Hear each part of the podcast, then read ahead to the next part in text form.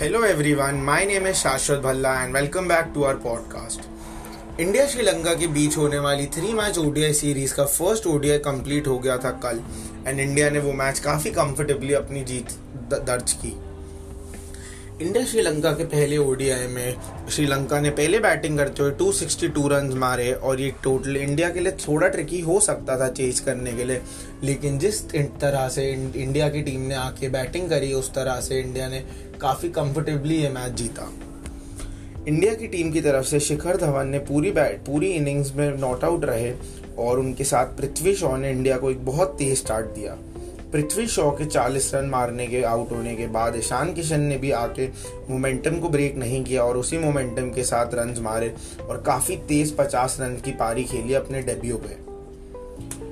India की team काफ़ी conveniently ये मैच जीती और इसी के साथ शिखर धवन इस मैच में काफ़ी अच्छी बैटिंग भी करी। इंडिया का अगला मैच ओडीआई सीरीज़ का कल खेले जाने वाला है सेम ग्राउंड पे सेम टाइम पे। इंडिया शायद इस मैच में इंडिया को किसी भी ज़्यादा चेंजेस की ज़रूरत नहीं है, लेकिन मैं पर्सनली खुद जो चेंज देखना चाहूँगा वो ये है कि मैं दीपक चहर की जगह चेतन साकरिया को देखना पसंद करूँगा। क्योंकि कल जैसे हम सबने देखा विकेट पे ज़्यादा हेल्प नहीं थी बॉलर्स के लिए।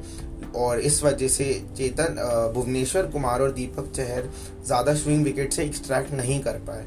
लेकिन अगर चेतन साकर या दीपक चहर की जगह खेलते हैं तो वो विकेट क्योंकि तेज बॉल डालते हैं और विकेट पे अब हिट करते हैं बॉल को, इस वजह से वो विकेट से कुछ ना कुछ ज़रूर एक्सट्रैक्ट कर पाएँगे और ऊपर से उनके लेफ़्ट आर्म होने का भी फ़ायदा इंडिया की टीम को मिलेगा।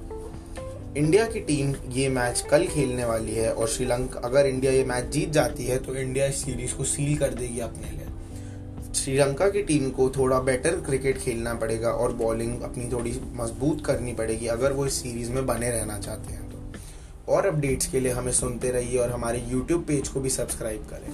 Thank you for listening